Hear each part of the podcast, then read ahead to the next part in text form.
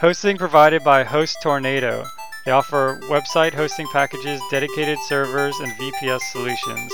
HostT.net.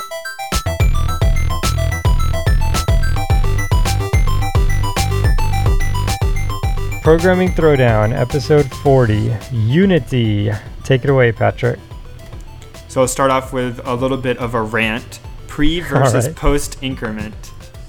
Okay. So I got into a discussion with people at work, and for a long time, I have always just done. Uh, so the the biggest example is in a for loop, in the final variable change parameter. The normal one you do is an increment, uh, plus plus, and so I do uh, i plus plus or whatever. So for i equals Yep. zero, i is less than ten, i plus plus. That's just always done it this way.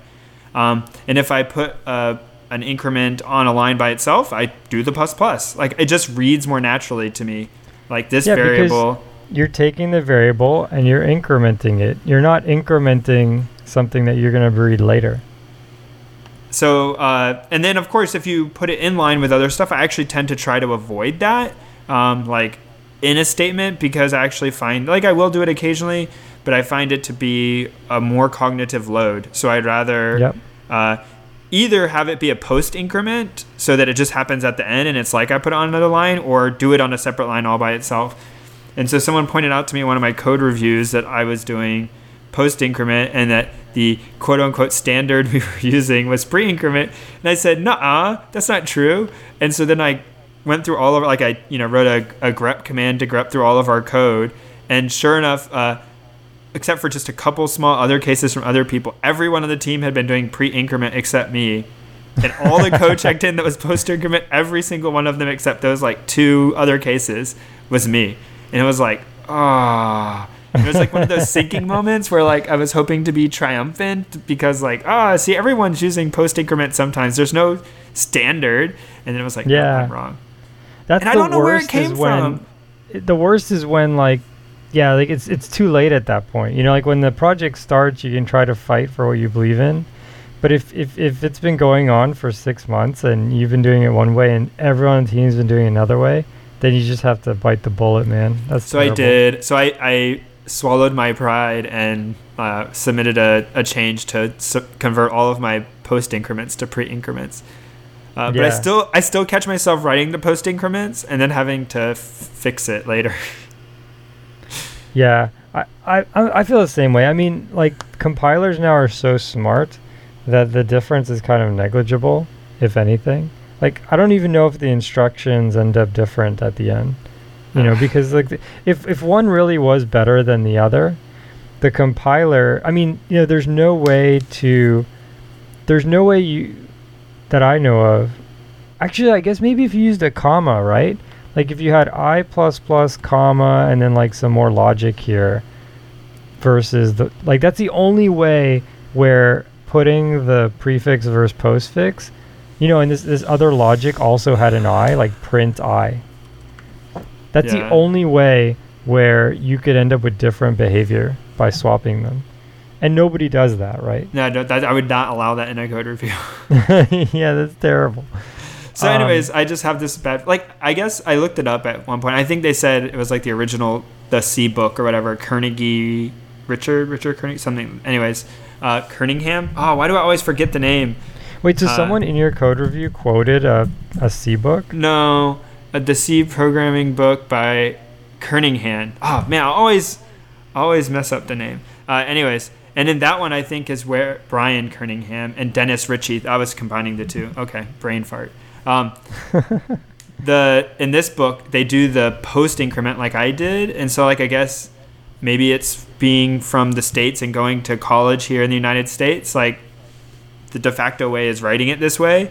Um, but I guess people from other places don't. They use the pre increment, um, and so that's just what they're used to, uh, and then it's defensible to them, I guess.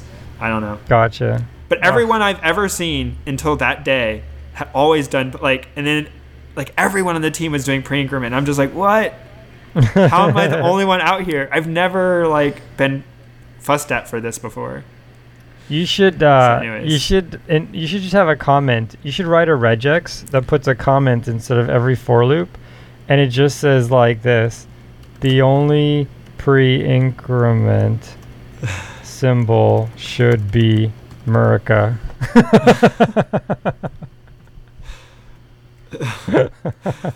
I don't know. I don't know. So I'm just curious. Okay, but you're also post increment. So I'm trying to figure out where the pre versus post came from. Yeah. So um, there was somebody on my team. Like so in a um, for loop, it doesn't matter. Like I, I don't think there's anyone can really make an argue that it matters from a compiler perspective. Um, so there has to be just like a legacy or like a you know so there was someone on guideline my someone last wrote. team who was really into the pre-increment, and that person was from like uh, Suriname, like former or post-British Guyana, like South uh, South America. Mhm. And so maybe it is like a American verse. Like maybe people like Europeans and South Americans learned pre-increment and we learned post-increment somehow. I don't really know how that happened, I have yeah. I have no idea. but yeah. All right. Anyways, that's uh, my that's my rant. Uh, so on to an interesting topic. I was talking to someone about cooking, and so I actually enjoy cooking, um, and I uh, don't do it as much as I should. I'm little, pretty busy at work, but um, I do enjoy when I do it. Uh, and baking, I've been baking bread recently. I have like a Oh, not a. New Year's resolution, but like kind of a goal this year to. It doesn't last long, right? My parents used to bake bread, and it was like a brick two days later. You, like, you pretty Um, much have to eat it that day. No, well, I don't end up having that much left over after the first day, but I, Oh, okay. I don't make a lot of it, and it does tend to last two or three days at least. And then I typically Really? either am tired of it or get rid of it. Oh, um, okay. But no, you must be doing a better job. No, I don't. I don't know that. Maybe I. No, I don't know. Um, but then I was like talking to people like, oh no, I can't cook, whatever, and I'm like, well, you get instructions. It's like reading a program, and you just like follow the thing that recipe has. Yeah, you And I really find can't out- go wrong. Well, but I find out like it's actually very rare for people to follow recipes. I Uh, think I think part of it is you have to fail. Like for example, the first time I learned how to cook, I was just completely on my own, and, um, you know, I, they told me to like put the rice in. I just was making rice, like the simplest thing. They told me put the rice in, put the water in, and then boil it or like simmer it for I I don't remember how many minutes, right? But I left it on hot, and I guess you know when you're supposed to simmer, you're supposed to put it on low, and it didn't it didn't say simmer on low. It just said simmer, so I didn't know what that meant. And uh, I left. I came back, and like even like the pan itself was ruined. Like the rice had just kind of like destroyed the enamel, like the Teflon on the pan. uh, But the point is, like, you know, you uh, either you get formal training or you just like make mistakes like that and destroy things. And I think like what you're talking about is actually a metaphor for a lot of things. Like there are people who are just afraid to like take kind of chances and like the ambiguity. It, I don't I don't know if it's like afraid probably is like very is too strong language, but it's more just like, oh, this is really ambiguous. This is really hard. I'm not going to try this. Versus I'm going to like fill in all the ambiguity, you know, by chance, and then see what happens, right? Yeah, and, and I guess it's somewhat like people who so you can make mistakes like what you're saying, or like where the, there's ambiguity in the instructions. But I mean all sorts of people who it's like, well, I've never made this dish before, but uh, you know, I feel like I can do better than what this person's saying. Like, oh, they call for like a cup of milk. Uh, I don't have any milk. Uh, I'll just use a cup of butter instead. That'll be the same. okay, that's, that's kind of egregious, but like, I, people I talk to do this kind of stuff. Like, oh, I'll substitute. You know, it says like, you know, X amount of flour. Well, the only flour I have is like almond flour, so like it'll be okay. Um, eh, eh, yeah, and some of it's like not knowing, but it's just people don't like. The more I don't know, the more I try to like follow some guidepost, like the instructions or a YouTube video or like something.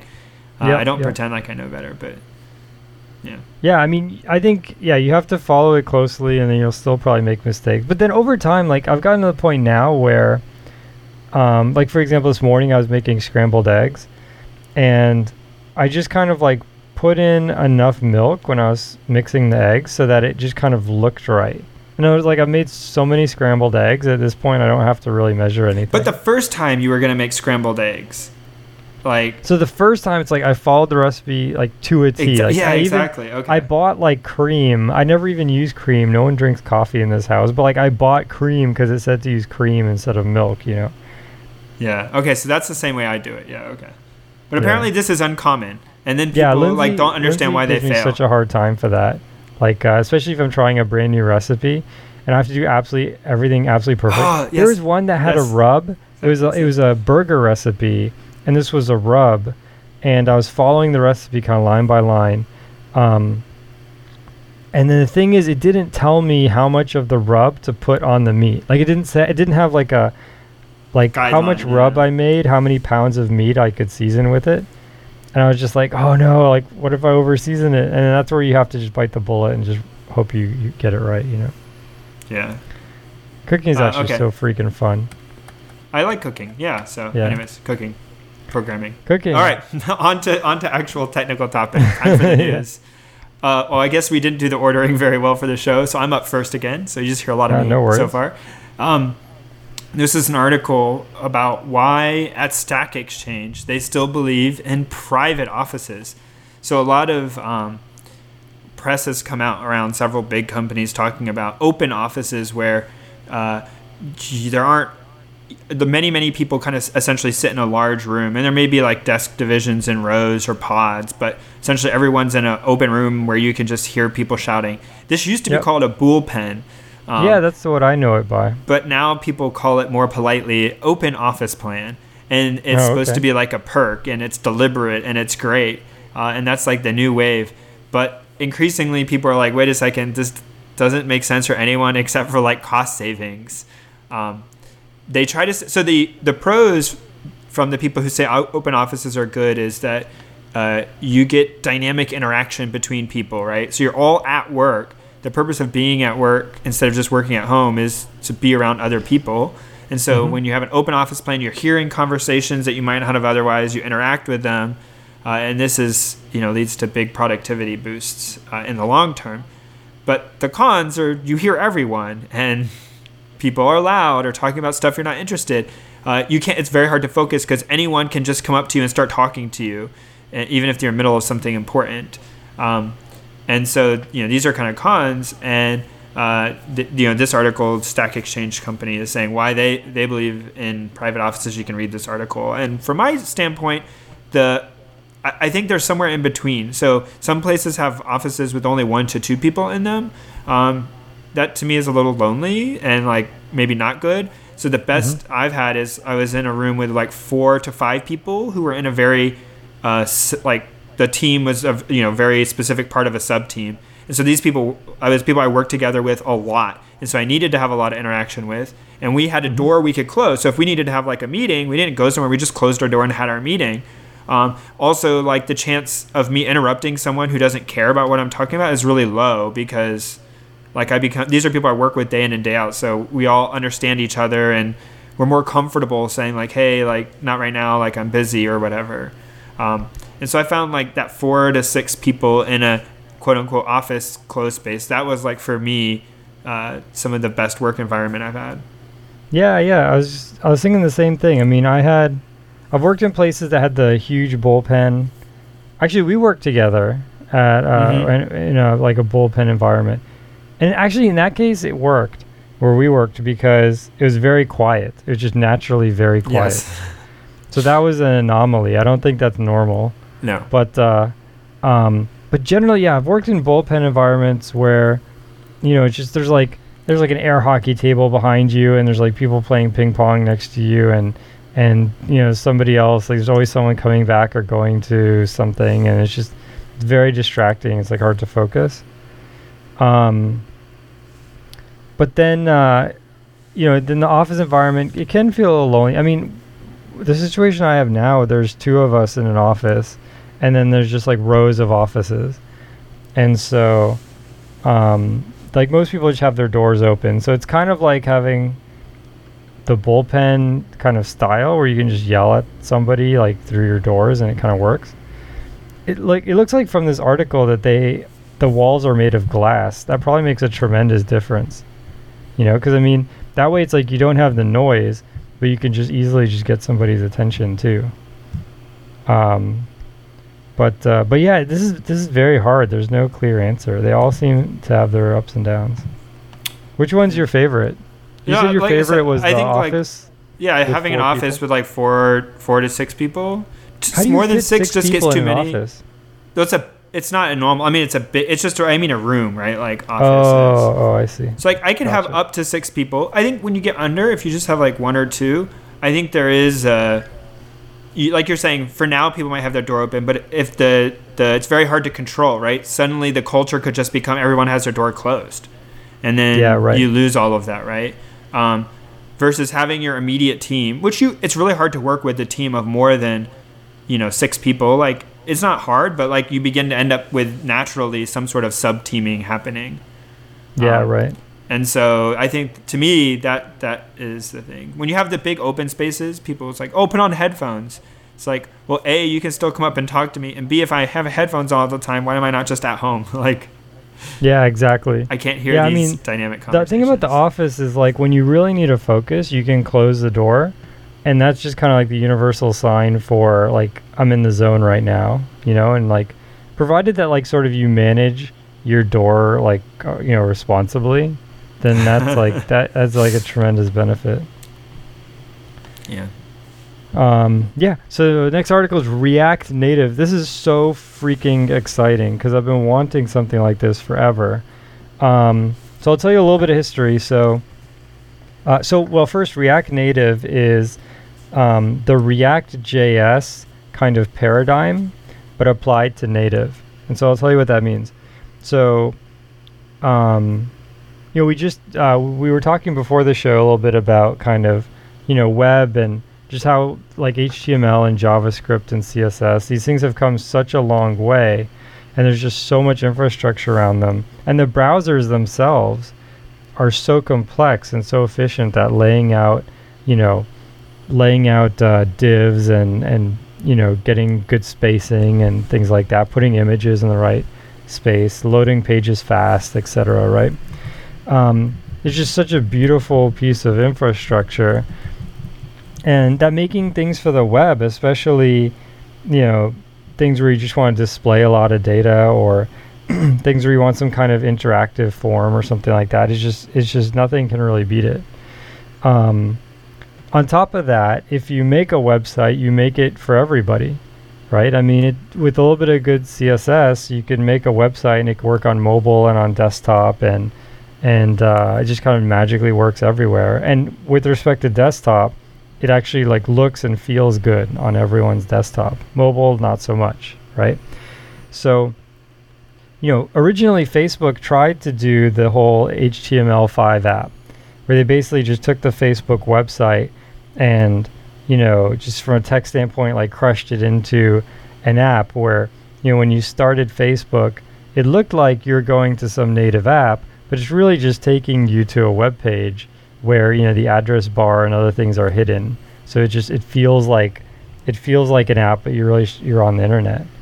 Um, and the thing about it is on native, you know, and we could just argue this to death, like like why is like whether this is a good idea or whether this can change if it's like fundamental or not. But the reality is the web experience on native sucks, right? Like the Android browser, the the Chrome on iOS and on Android and WebKit, all of it is kind of terrible, um, and that's why Facebook bailed on the, you know, web, the web app app, and uh, I, went I to wouldn't say it's app. terrible. It's terrible f- if you're trying to use like what we now accommodate as like an app. Like web app apps on those browsers are terrible.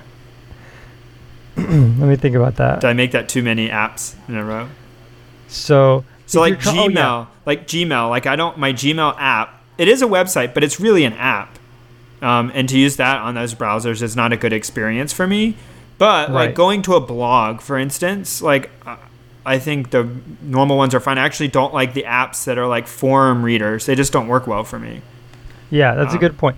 So maybe what it is, I think actually to be more specific, I think that web app apps are in the uncanny valley where like, you know, they respond pretty well and everything, but when you, you know, say flip a switch and it's really just some kind of like JavaScript mock of what a native switch would look and feel like, it Ah, behaves okay. just slightly different and and it's different enough that it makes you hate yourself.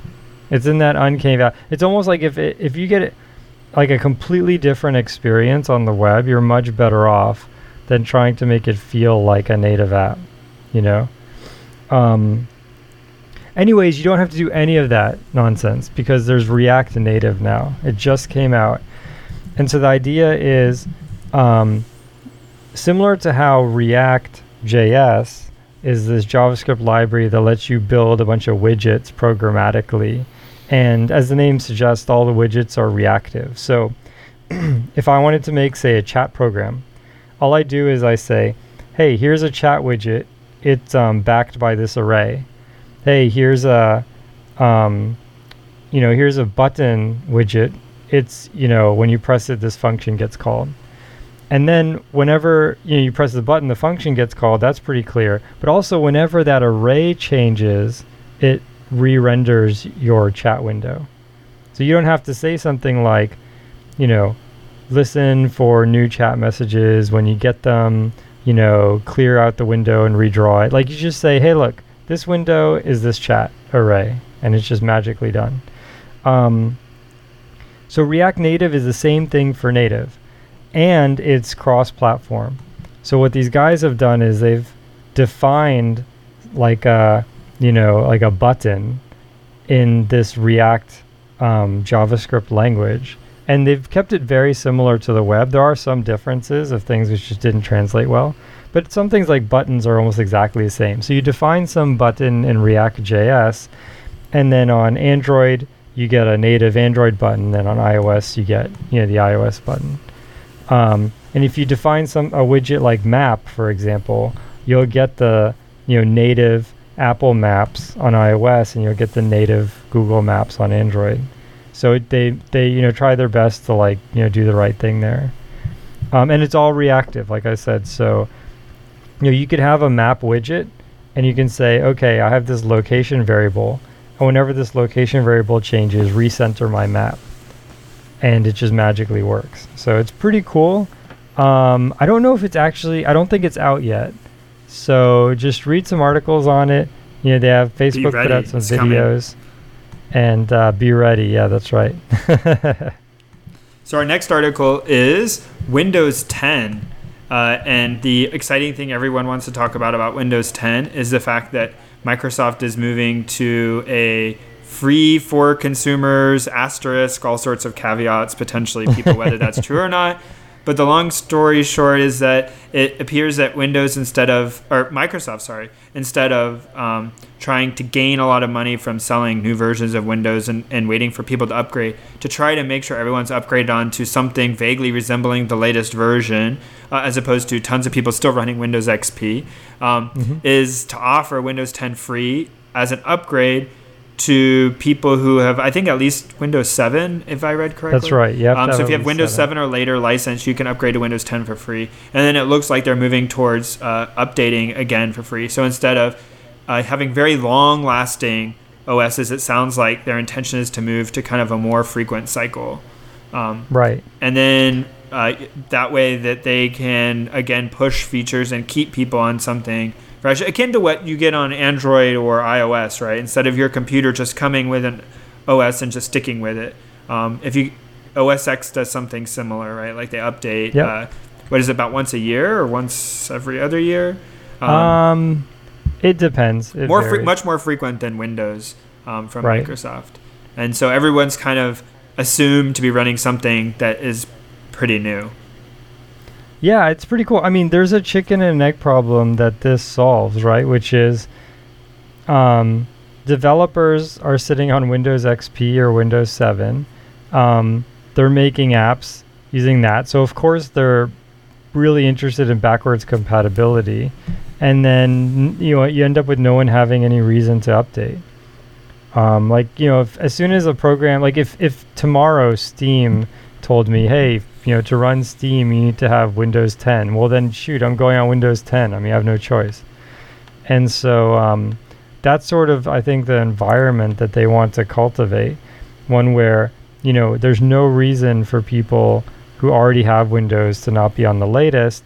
And then once, you know, say 90% of people running Windows are running 10, then developers can start saying, well, why am I going to support 7 if you could just go to 10 for free and everyone's done it?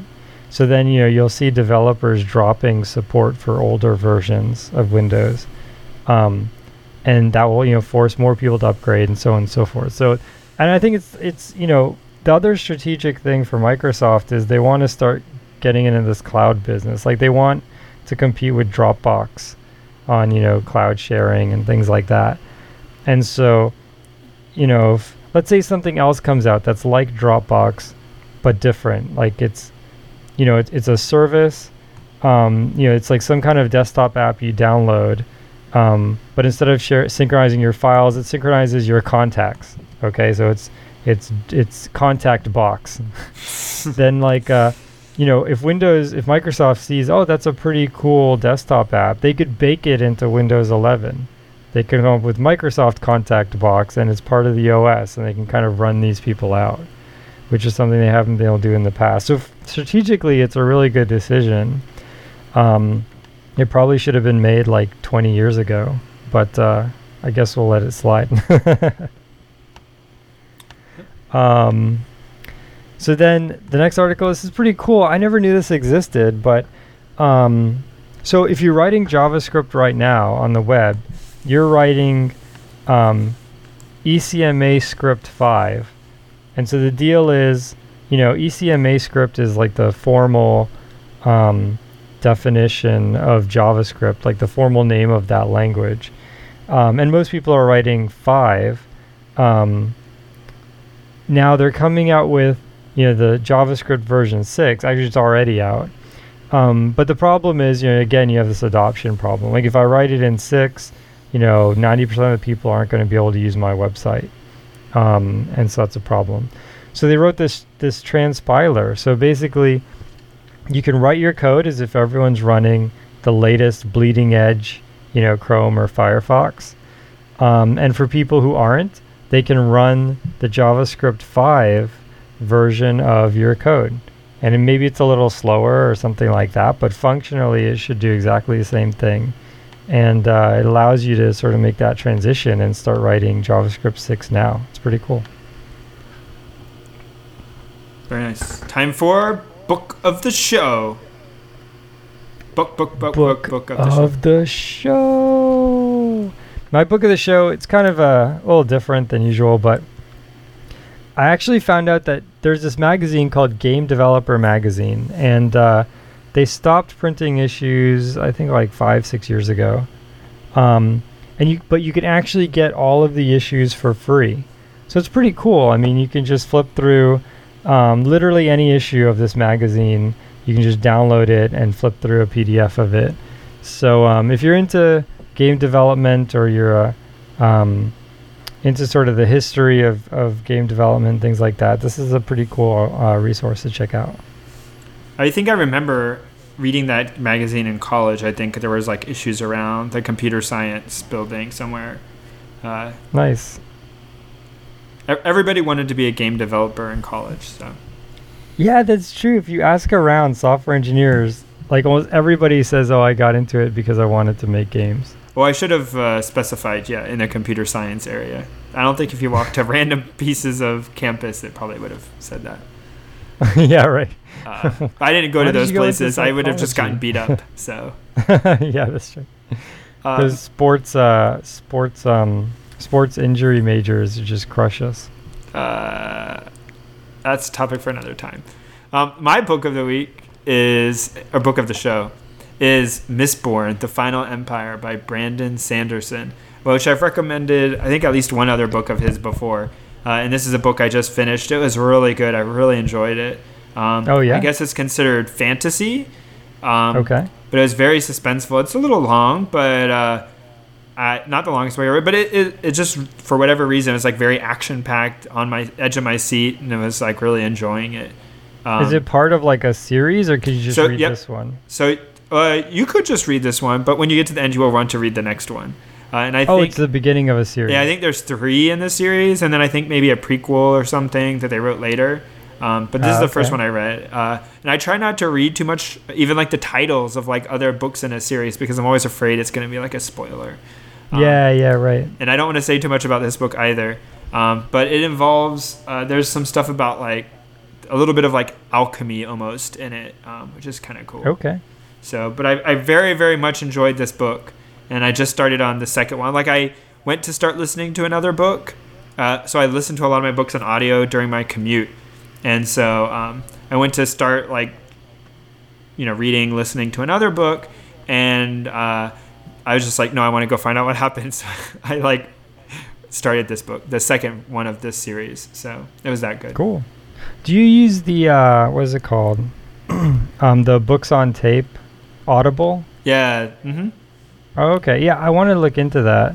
I don't. Uh, I've never used it before, but now I started taking the shuttle, um, just because it's uh, it's just kind of more convenient. But it does make the commute longer because that's the to stop. so Uh, yeah, I'm looking for something to do. while I'm on yeah. Um, I totally do that. So the library also is a good source of audiobooks. Um, Oh, cool. Even online, Cool. they, so they have books on CD, um, which of course you can do, uh, or Mhm. they have a lot of them. There's, I think it's called Overdrive, which is like essentially Audible, but like for the library. Um, oh, okay. And so you should check that out. I read a lot of specifically like science fiction, and so they tend not to have the books I'm really interested in. Um, but I do browse every so often, and there are good books on there. So Cool. Cool. I'll check it out. Um, time for all right. tool of the show. It's a tool of the show. My tool of the show. I can't believe that I haven't done this one already, but I flipped through the archives and it's the first time. But this is probably my favorite tool ever. Um, Ever. it's Meld ever. It is Meld. you say this every is show. amazing. So basically, just take whatever you know about diff tools and throw it out the window because Meld just, just makes it so much easier. Um, it's so Meld is a diff tool, so you know it compares um, two or three files, and it will show you the differences either between the two or among the three files. Um, so you can you can hook Meld into Git. Um, so if you ever do like a git diff or a git merge, Meld will just automatically come up and take over. Um, it's pretty awesome. If you do like a git merge and there's a merge conflict, Meld will pop up and the left panel will show what you have, the right panel will show what is on the remote, and the middle will show what Git tried to do automatically, um, which you know will be like somewhere in the middle, right? Um, but it's pretty cool. You can also, if you are in a Git repository, you can just type meld, and it will automatically diff what you have, like your working copy, against the repository, like against head. So if you want to do like instead of doing like a git diff, um, you get like a graphical git diff kind of for free. Um, it's pretty awesome. Um, it has a couple of issues on Mac. Um, it's kind of there's some there's some problems there. I'm actually I want to put together like a Meld Mac package. The issue is right now Meld uses the X Quartz, which is like Mac's X11 kind of rendering interface. Um, but it can use regular quartz. It just has to be recompiled. So um, I'll probably put together like a package for that or something. Maybe try and like put it in Homebrew or something like that. But even the X11 is like pretty decent. Um, and if you're on, you know, OS 10 or I'm sorry, if you're on uh, Linux or uh, Windows, it just it just magically works. So Yep. I Uh, use Meld, this is what I out. use. I use Meld. Yeah. oh, you use Meld? Nice. yeah. yeah. It's good stuff. Although I, I think when I do git diff, it just gives me the. Uh, I have to give diff tool will bring it up. Um, Yeah, you Uh, have to do actually you have to do diff tool and then you have to pass dash dash dir dash diff. oh, So- I don't. I don't type that.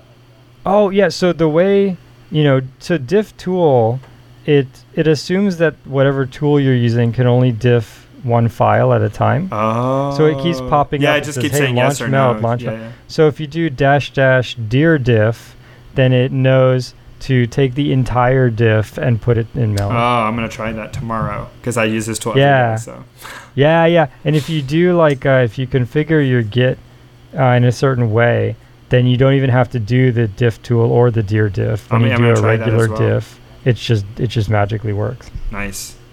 These are valuable tips, Jason. and you just give them away for free.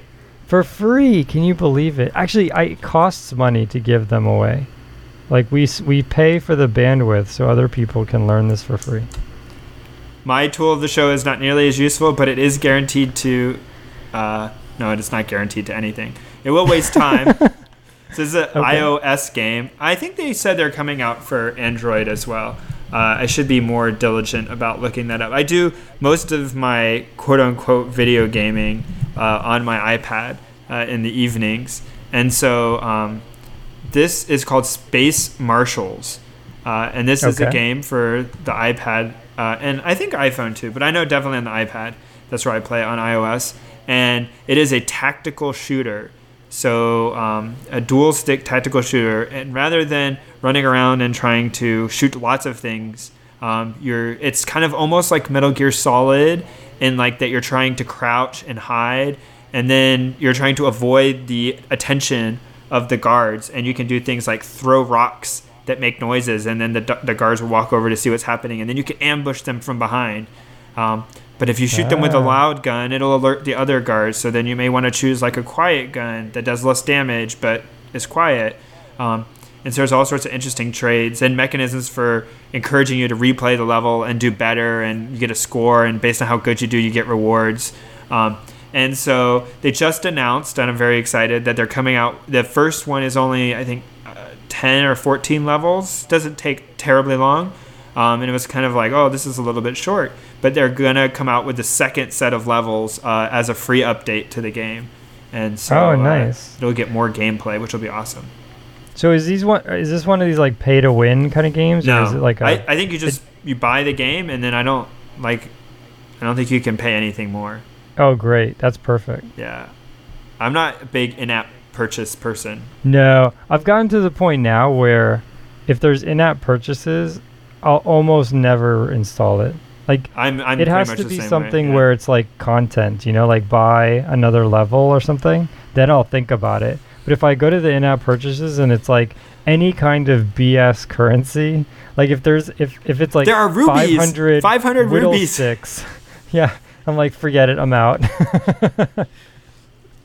Uh, but I really enjoyed this game. This game's a lot of fun, uh, and it's good too because I'll check this out. the the dual stick shooter thing. A lot of ga- a lot of games I don't feel like go well on the tablets, um, just because like precision nature. But due to the pacing of this one, I feel like it works really well. So definitely check it out. Yeah, is it? Do you think it will work on the phone, or is it the kind of like I even if they built it for the phone, would the user interface I like with the dual analog Except for your like finger covering up a decent sized portion of the screen, I think it would work. Cool. Yeah, I'll have to check it out. All right, Uh, time So- for our discussion of Unity. Unity. Um, yeah. So first, to talk about Unity, we have to talk about game engines, of which Unity is one. Um, what?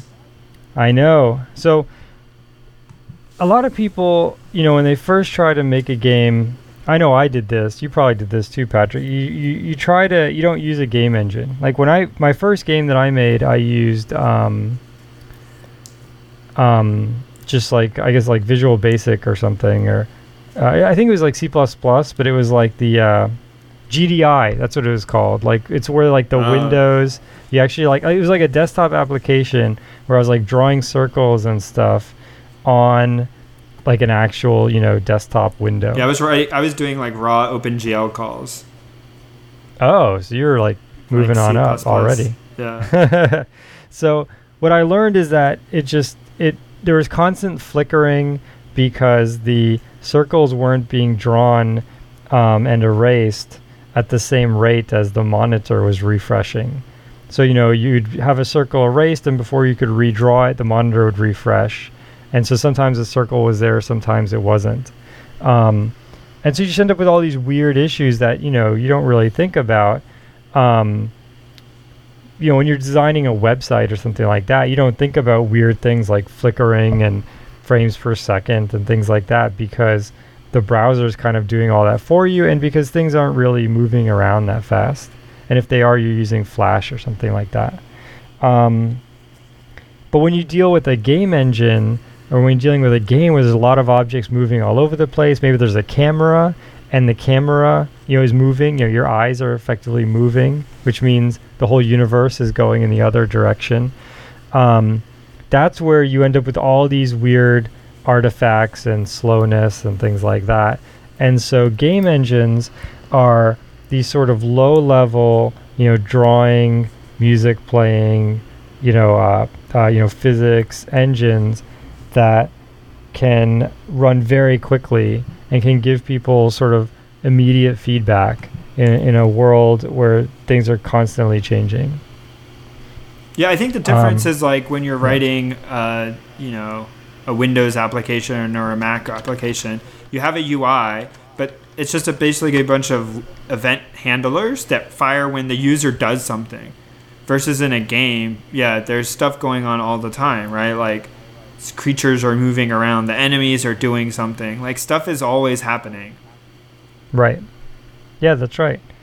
Um, so typically games are designed to run at 60 FPS. I know that like when they do backporting, so you know if you try and run Grand Theft Auto 4 on Xbox 360, it runs at 30 FPS, but for the most part things run at 60 FPS. And what that means is that 60 frames per second. So you have one sixtieth of a second to do everything. Like, you know, everything Patrick was talking about. Like all those people, they have to move, like take a little bit of a step forward. Uh, you know, all the cars, they have to move a little bit forward. They all have to make noise. Um, you know, the camera, if you're moving forward, that means the whole world has to move backwards to give you the feeling of going forward. And all that has to happen and get pushed to the graphics card, the sound card, and all those other peripherals in 16 milliseconds, which is which is which is no time at all. Um, so this would be really hard for you to do by uh, you know um, by scratch. It would be it would be pretty it'd be pretty much impossible. And well, I, mean, I, I know you you can do it, but what you end up doing is recreating most of what a game engine provides. You yeah, end up writing right. it I yourself, mean, right? Like this is what happened to me. I wrote this game and I was like, oh, I need to handle the death sequence of like the character, and I was like, oh, this is something later I realized like, oh, game engines just have like these kinds of things thought out. Like there's a level start and a level end. Um, or yep. a game start and a game end versus me like i had to write like oh i'm in a splash screen now i'm in the game um, yeah absolutely i mean i think that um, you know if you actually I don't think it's even possible like if you dis, if you wanted to make a game and you want it to be like very interactive 3D things like that and run in real time but not use like OpenGL or DirectX it's pretty much impossible because those are the ways those are the APIs that give you access to the graphics card and OpenAL or Direct Sound that's how you get access to the sound card. Otherwise you just you you're not able to use you know all of the hardware on the machine. And you can't you know you can't run fast enough. Um, so yeah so you need very special apis which give you um, a ton of like uh, control an incredible amount of control so that you can do things very quickly but they also will allow you to do very bad things. Um, like if you you know and opengl is a lot better now but actually, there was a time where I gave Patrick. Uh, remember, I gave you a version of MAME.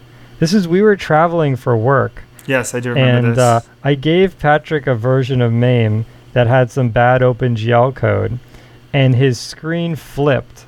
In yep. other words, like like his yep. screen rotated 90 degrees, and it stayed that way. I had to reboot like even it, when yeah. he closed the program, his laptop screen, like he had to turn his head to read everything until he shut down. So I mean, that's the kind of control you get, but it but it comes at a big price.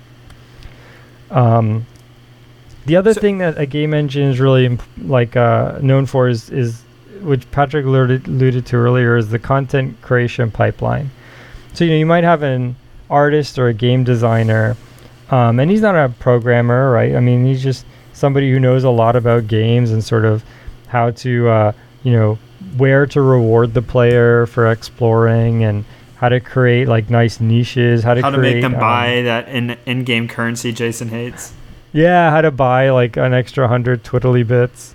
Um, like where to create kind of funnels where you can create a lot of action and force people to have to experience that action. So there's not like large parts of the game that people aren't experiencing. Um, so they know a lot about sort of the game design and the storytelling, but they know nothing about coding.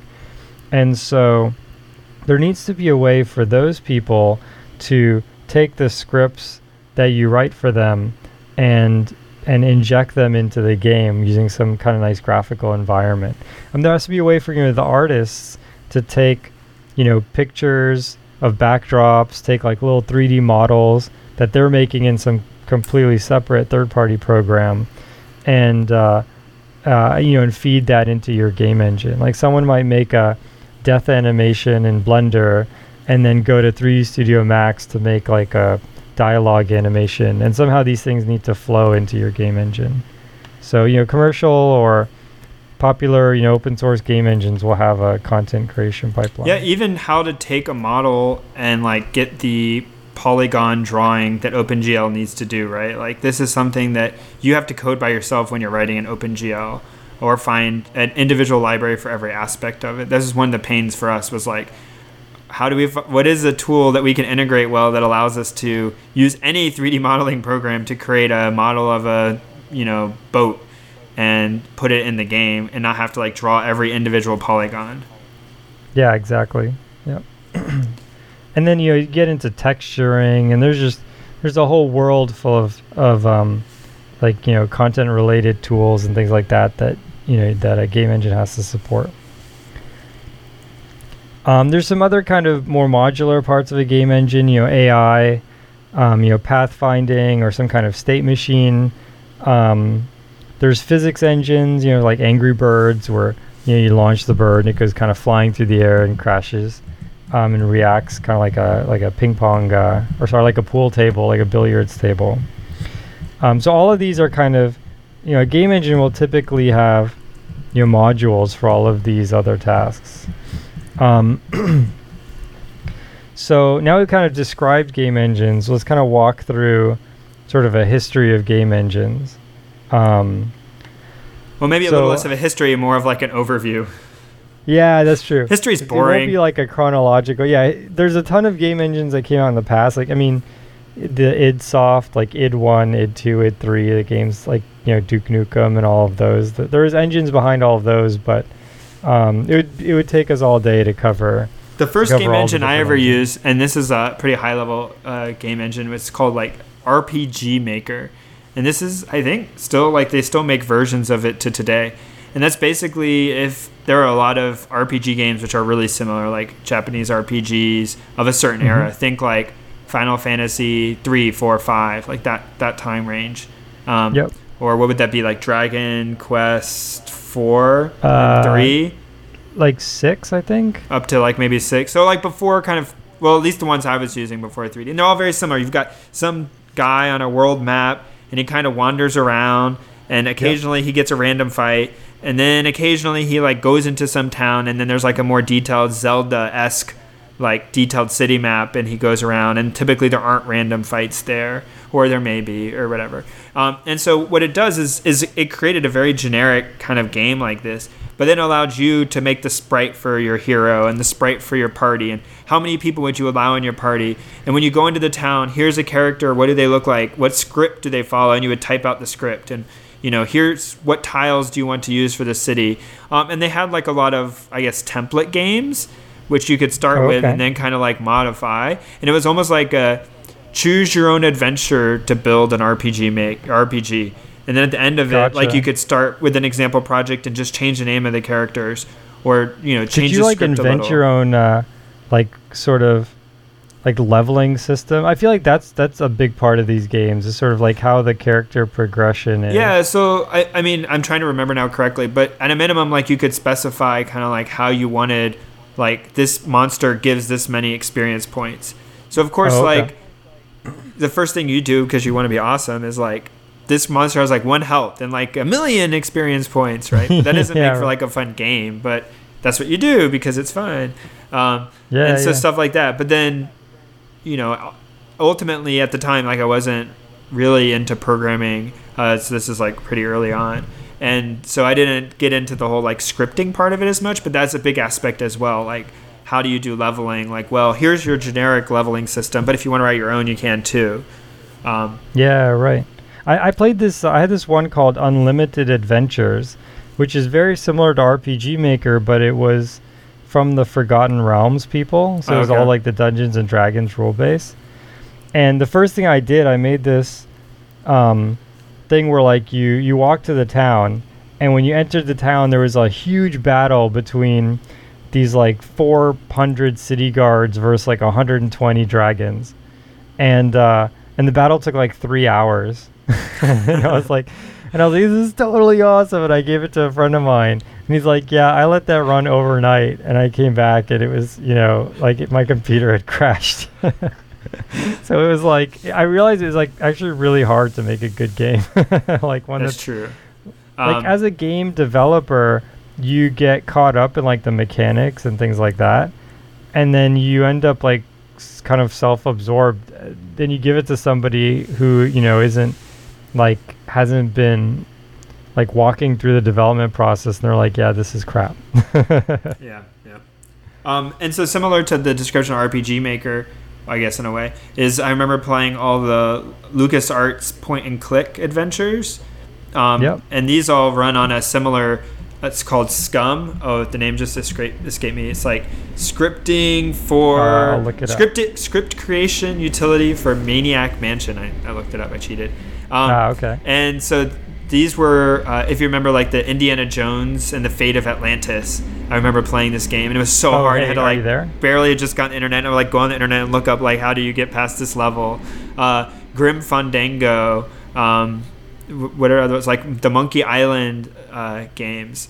These were all games that were written in this uh, SCUMM language, and you would be able to provide like here's the verbs I want to use, here's the nouns I want to use, uh, and here's a picture of the town that I want this adventure to take place and where the special areas are. Yeah, so I've used ScummVM uh, a little bit. They had a game that was free, or I guess like GPL or something on ScummVM called like, was it like a Flight of the Amazon Queen or something like that? And there was another one called Beneath a Steel Sky. Have you played these ones? Yes, yes. Yeah, yeah, that was pretty cool. It was pretty amazing. Um, so you can write your own uh, using the same same engine. is it hard to make? Like, I mean, is it some weird format, or is it? Do they have a ScummVM maker? I've not actually tried that one, so I don't know. Yeah, we should, I should. I'll check it out. I should I should try one. I guess We should make a crazy adventure game where you have to survive Silicon Valley. I I think you should have to survive having uh, two kids running around the house causing havoc. that's that's that's like, playing on fine. impossible. Find the TV remote that one of your children is deliberately hiding because they think it's funny. Use belt on. No, I'm just kidding. No, oh no. oh man, I'm just kidding. Uh, don't do low that. level game engines. Uh, yeah, seriously. So these seriously, don't- don't, ever do don't- that. Okay, low level game engine. Um, so so we talked about high level, you know, RPG Maker, ScummVM, things like that, and we'll talk about Unity, but um, a lot of these like they don't give you kind of raw access, right? So, um, you know, in say you can't. They're not generic. You can't use them to make any kind of game you want. right. The ones we've talked about so far. Yeah, exactly. Yeah, like if you um if you want say like You can't make a flight simulator in RPG Maker. Yeah, exactly. You know, it doesn't make sense. So, I mean at the low level, like what is every game doing um nowadays, right? It's doing one of two things, either drawing triangles in 3D that are getting kind of crushed into 2D by the GPU, getting rasterized. Um, or they're drawing um, sprites in 2D, so which are just kind of you know pictures that they're drawing in 2D, or some combination of the two, right? Same thing with audio. What are you doing? You're taking a variety of audio signals that are positioned in either 2D or 3D, um, and then you are muxing them together uh, uh, or mixing them together into you know one signal and then sending that to like a audio processor, right?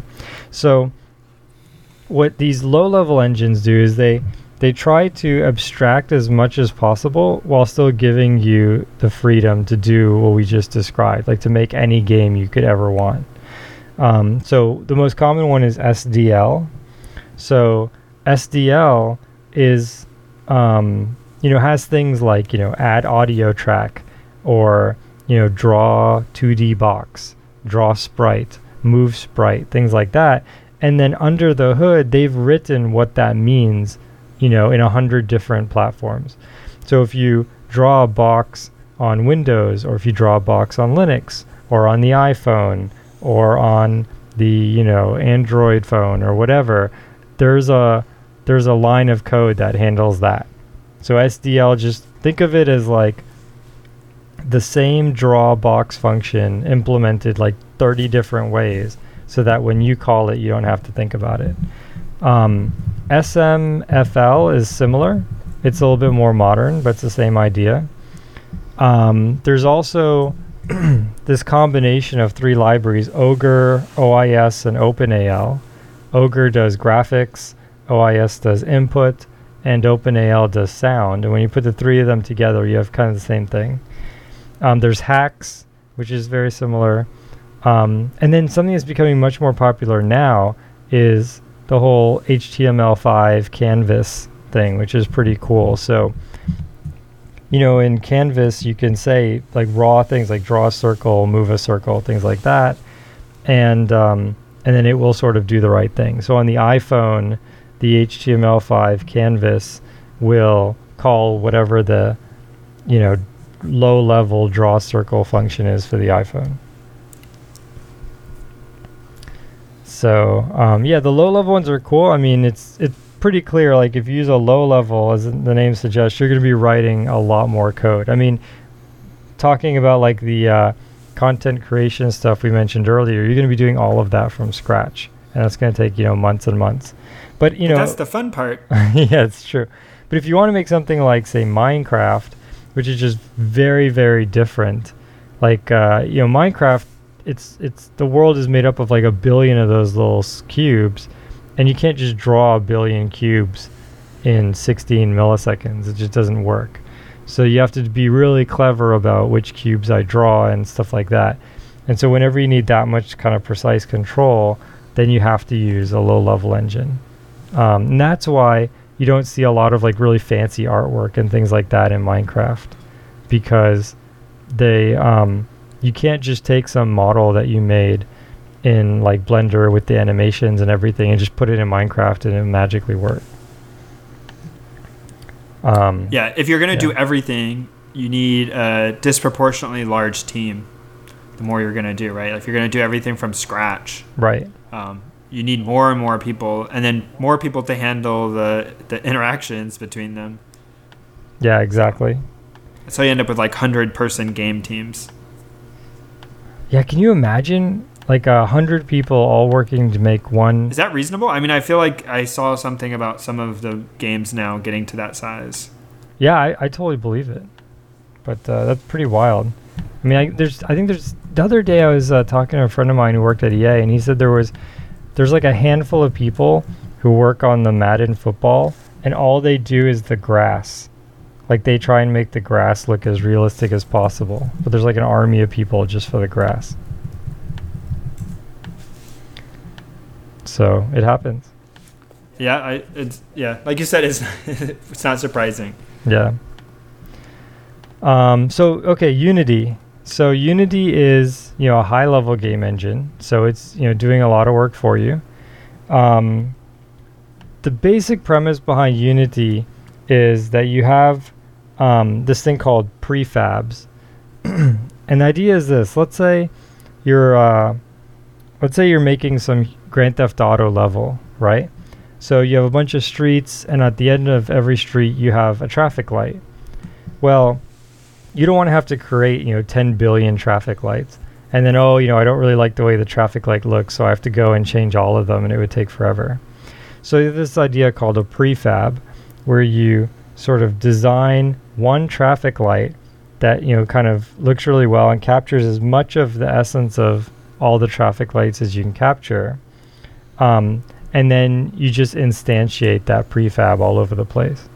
And so then if later on if your boss comes to you and says, "Hey, I really want the traffic lights to be orange instead of yellow," you could change the prefab and then all of the objects in your world magically you know, get corrected.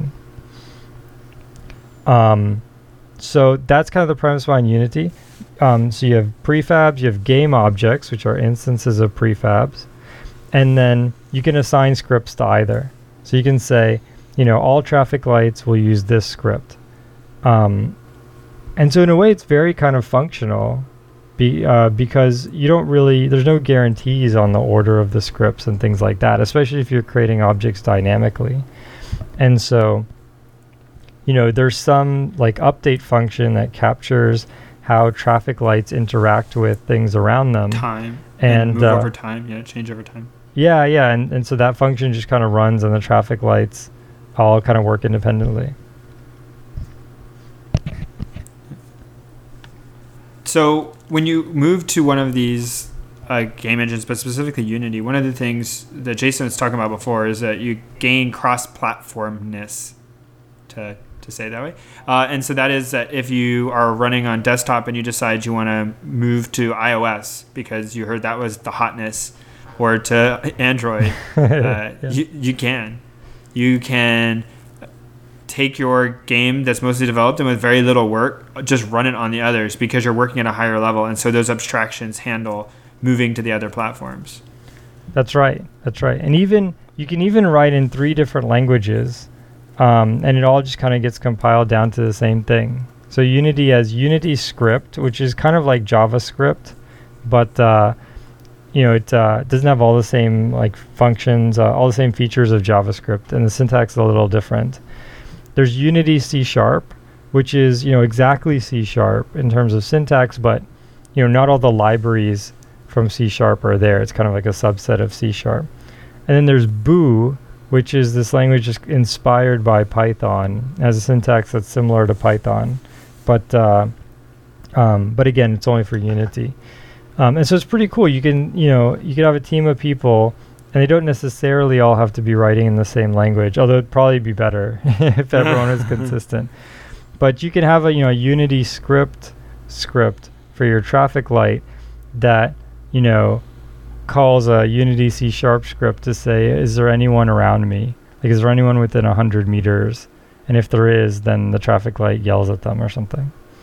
Um, so I thought, you know, it was, uh, it was pretty cool how, like, you, um, can kind of design all of these scripts independently and then see sort of, I think this is called emergent behavior, where it's sort of like the sum is greater than you know or the the whole is greater than sum of the parts.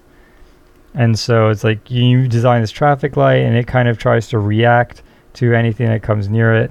And then you know you design cars you design people and and eventually you end up with this this thing that feels very lifelike and you end up with these kind of very complex behaviors that you could have never really scripted.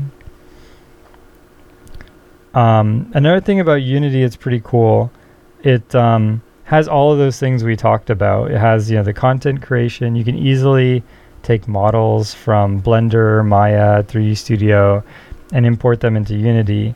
Um, and also, a lot of people have written plugins for Unity. Some of them cost money. Um, some of them are free.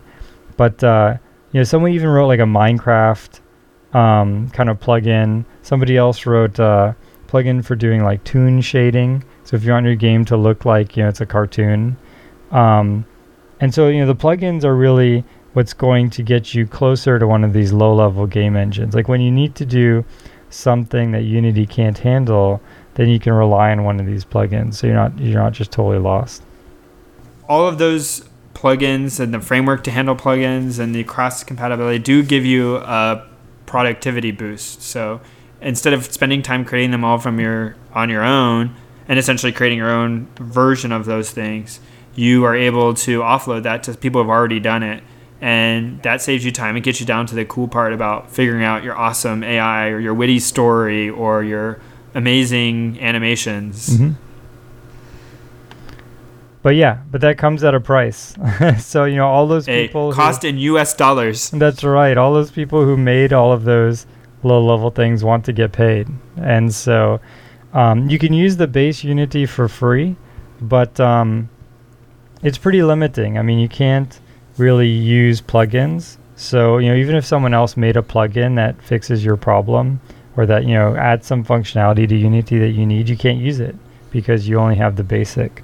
Um, to use plugins or to make your own plugins, you have to get Unity Pro, which uh, it's fifteen hundred dollars base, and then if you want to do Android, it's another fifteen hundred. If you want to do iOS, it's another fifteen hundred. So if, to to publish a game on Android, iOS, and desktop with Unity Pro, you have to spend forty five hundred dollars, which is just pretty steep. I mean, Good, good job. Math, can- math.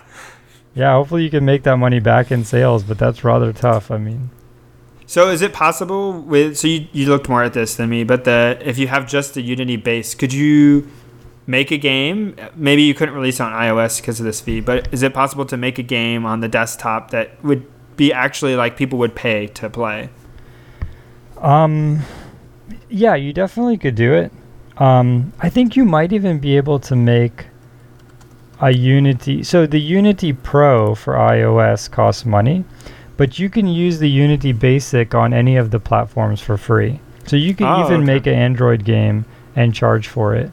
Um, the only thing is, uh, other than you know not getting the plugins and a bunch of other features like skeletal animation, some things like that, uh, or like this inverse kinematics.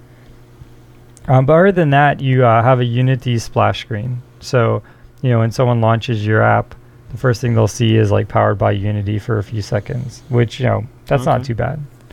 And if Um, my app makes it to the big leagues and sells a million copies, do I owe some fee per copy?